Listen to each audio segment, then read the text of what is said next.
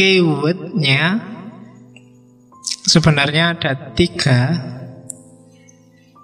Jadi kata-kata kuncinya kalau kamu diskusi tentang liberalisme, biasanya tiga hal itu pasti terlibat. Yang pertama, kebebasan berpendapat, berbicara, berwacana. Yang kedua, hak yang luasnya sekarang jadi HAM. Dan yang ketiga, anti tirani, anti penindasan, anti diskriminasi, anti hegemoni. Pokoknya tiga itu keywordnya. Jadi yang pertama adalah freedom of speech, kebebasan berbicara, kebebasan berpendapat di mana terjadi orang dilarang ngomong sesuatu, dilarang mikir sesuatu, dilarang merenungkan sesuatu, berarti di sana tidak ada kebebasan, tidak liberal. Jadi monggo ngomong, monggo bicara sesuai yang ada di pikiranmu, sesuai kapasitas berpikirmu. Setiap orang bebas dan berhak maka kamu jangan minder kalau sekedar mikir dan ngomong. Urusan keliru itu urusan selanjutnya. Biar diluruskan yang pinter. Selama ini kan kamu sering minder, mau ngomong khawatir salah ya pak. Ya ndak apa-apa, omongkanlah biar yang lain ngerti salahnya di mana terus kamu dibenarkan kan gitu. Kalau khawatir salah kamu diem aja, kamu tidak menghargai dirimu sendiri. Freedom of speech itu sebenarnya kamu punya hak loh untuk ngomong. Jangan dibatin aja. Urusan benar atau salah ya nanti terbukalah kalau ada yang lebih pinter dari kamu meluruskan ya diterima. Tidak apa-apa, tidak harus marah-marah. Kadang-kadang kan orang tidak seneng dikritik terus marah-marah. Tidak, freedom of speech itu kamu bebas ngomong sebagaimana orang lain juga bebas ngomong. Tapi objektif lah Kalau yang lain lebih bagus ya akui lebih bagus Selama ini kan yang tidak terjadi semacam ini Kalau ada orang ngomong misalnya Tidak karu-karuan kan terus dimarahi bareng-bareng Loh kalau memang keliru loh ya jangan dimarahi Ingatkan salahnya di mana Kayak dulu waktu kita sesinya Isa itu kan Yesus itu kan jadi satu kali Yesus ini ngomong, ngomongnya mungkin bagi orang yang diajak ngomong, ya bahasa Islamnya kan dakwah. Yesus ini salah ngomongnya. Terus Yesus ditampar oleh orang itu. Ya karena ajarannya Yesus kan kalau pipi kanan ditampar dikasih pipi kiri. Cuma katanya Yesus, kenapa kok kamu tampar aku? Kalau omonganku salah, ya luruskan, benarkan. Kalau omonganku benar, lo kenapa kok aku mbok tampar? Jadi, ya kalau pakai logikanya Yesus, kalau ada orang ngomong salah, orang berpendapat salah, ya jangan dimarahi.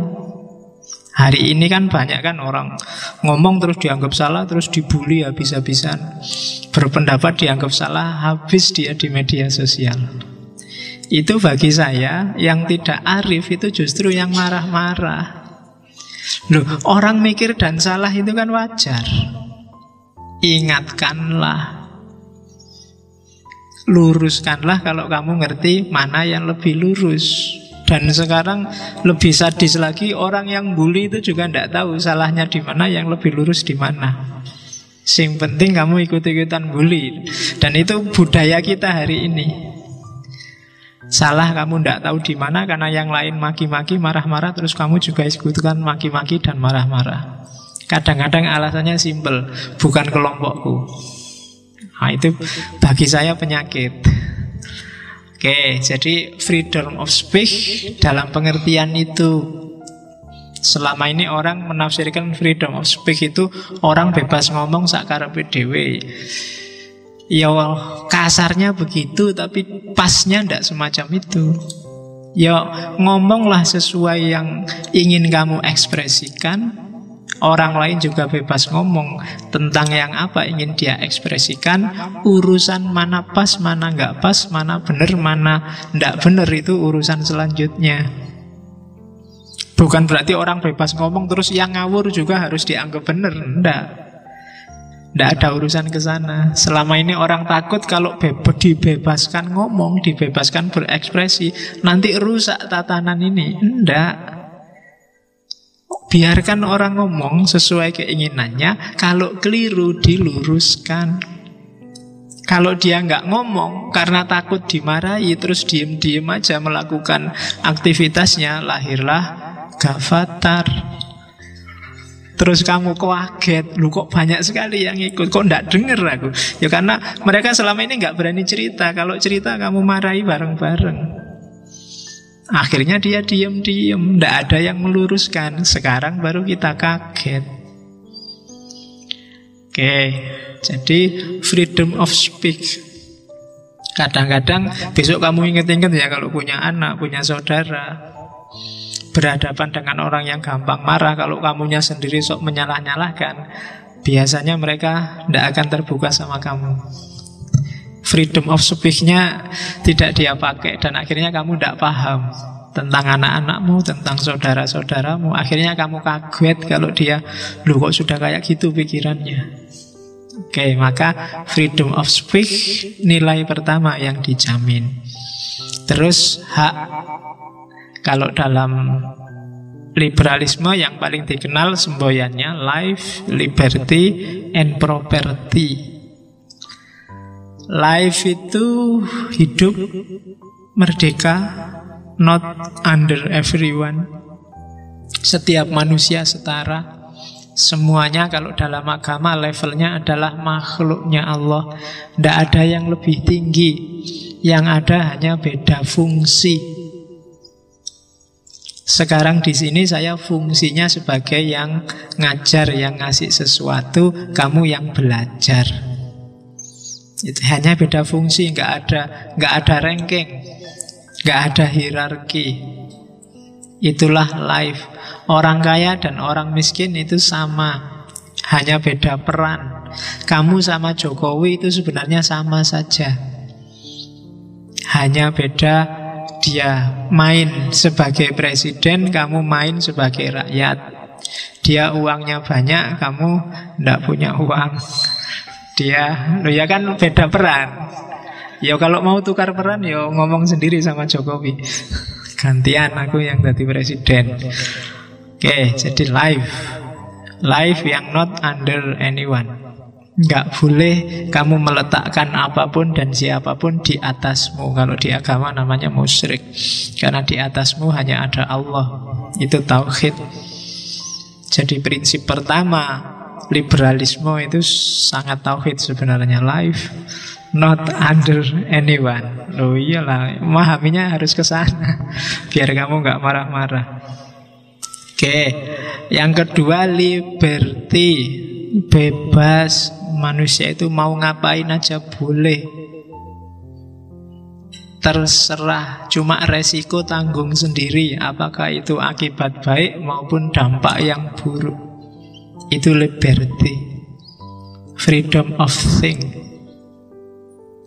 Kamu mau nakal ya boleh. Cuma kalau dipukuli orang kampung ya jangan mengeluh. Nah itu liberty.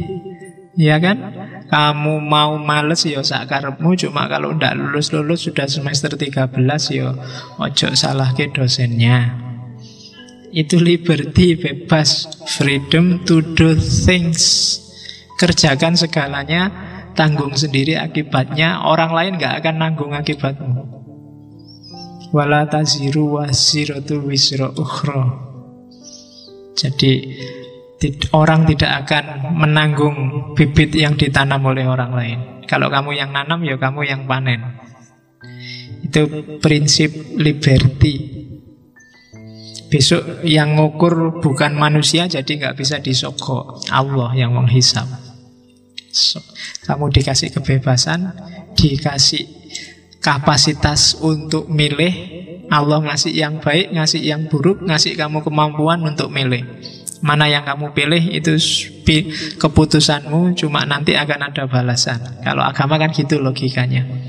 Liberty. Yang ketiga property. Ini nanti yang ada hubungannya dengan ekonomi. Di liberal hak milik itu dihargai. Freedom to own things kamu boleh punya apa saja dan jadi milikmu. Nanti ini agak beda sama sosialis. Hal-hal tertentu nggak boleh dimiliki oleh seseorang, harus dimiliki bersama. Tapi kalau di liberalisme, kalau kamu mampu dan kuasa, jadi milikmu juga tidak apa-apa. Oke, itu yang ketiga. Nanti kita lihat implikasinya ke dunia ekonomi. Life, liberty, property. Dan yang ketiga, against absolute power. Anti tirani, anti penindasan. Jadi nggak boleh ada power yang absolut yang menguasai siapa pun di level apa pun. Karena begitu ada power yang absolut, maka akan ada yang life under anyone akan ada yang terhegemoni, tersubordinasi. Jadi keywordnya tiga, freedom of speech, kemudian life, liberty, property, dan yang ketiga against absolute power. Nah itu keywordnya. Jadi kalau mau diskusi yang ada hubungannya dengan liberalisme, termasuk yang paling terkenal hari ini isu tentang Islam liberal. Ingat-ingat tiga value ini.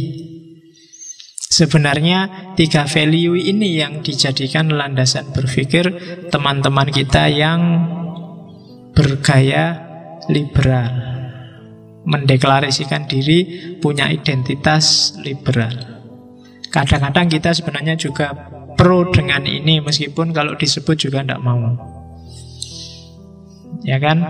Kenapa nggak mau? Karena takut sudah difatwakan oleh MUI.